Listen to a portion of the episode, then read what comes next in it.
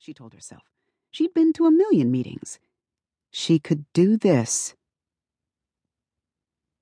As Kat eased her way to the back of the restaurant, she made a point of pretending not to notice the multitude of celebrities and A-listers scattered around the private club.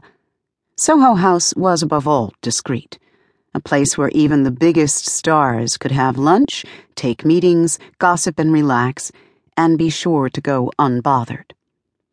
Kat had reluctantly let her membership lapse when she could no longer afford the annual fees, but she was always happy to come back as a guest.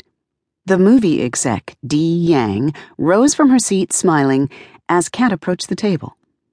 Dee was younger than Kat, dark haired and pretty, wearing a navy sheath that showed off her toned arms. Kat liked her at once, could see the intelligence written all over her face, and recognized her warm smile as genuine. Kat, so great to finally meet you said Dee as they shook hands. I'm such a huge fan. Kat waved the compliment off, smiling. Thank you. It's so good to meet you, too. And this is Steve Myers, said Dee as she and Kat sat down. He's producing the project. A fifty-ish man with graying hair, in jeans and a baseball cap, nodded, but did not look up from his phone. Hang on, uh, just one second, he said, texting away. Kat glanced at Dee, who raised her eyebrows apologetically and passed her a menu. Have you had the burrata? She said, I can't resist it. An okay, said Steve, putting down his phone at last. Sorry about that.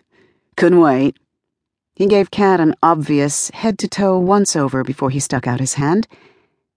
Nice to meet you, Kay. Kat, Dee corrected. Right, sorry. Kat. Kat's heart sank as she watched his eyes dart right back to his phone. It wasn't hard to read the room. He didn't want to be here.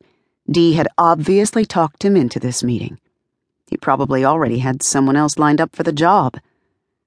She forced herself to look at her menu, trying not to let the disappointment show on her face. So, Kat, said Dee, I notice a little southern accent. Where are you from?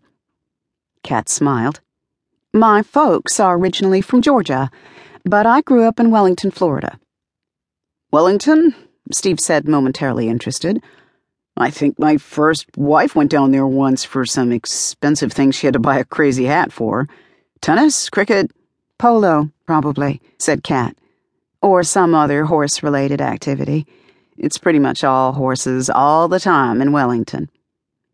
She could just imagine Steve's first wife, tan and toned, her face a mask of Botox, taking out her frustrations about her jerk of a husband as she violently stomped divots on the field in her Chanel suit and oversized hat. That's right, said Steve. Polo. You ride? Kat shook her head. Nope, I am not what you would call a horsey person. Steve nodded. His phone pinged. Oh, man, it's a text from Michael. His voice sank to a conspiratorial whisper. You know, Bay. I have to answer this. As he turned away from the table, Kat tried to push down a rising wave of annoyance. So, anyway, said Dee hurriedly, I absolutely love Winter's Passing. It's one of my all time favorites. I cry every time I watch it. And you were practically still in school when you made it, right? About a year out, said Kat. It was a crime that it lost the Oscar, said Dee. Kat smiled ruefully. Well, you know what they say. Just an honor to be nominated. Steve looked up from his phone again, smirking. But then, Red Hawk. Kat felt the smile freeze on her face. Yes, Red Hawk. Steve made a clucking sound with his tongue. Man, how much money did that one lose? It was some kind of record, wasn't it? Kat met his beady eyes defiantly. Came this close to making the Guinness Book. Dee laughed. Steve didn't even crack a smile. Hell of a thing to be remembered for, he said. And didn't you have a fling with Jack Hayes while you were filming?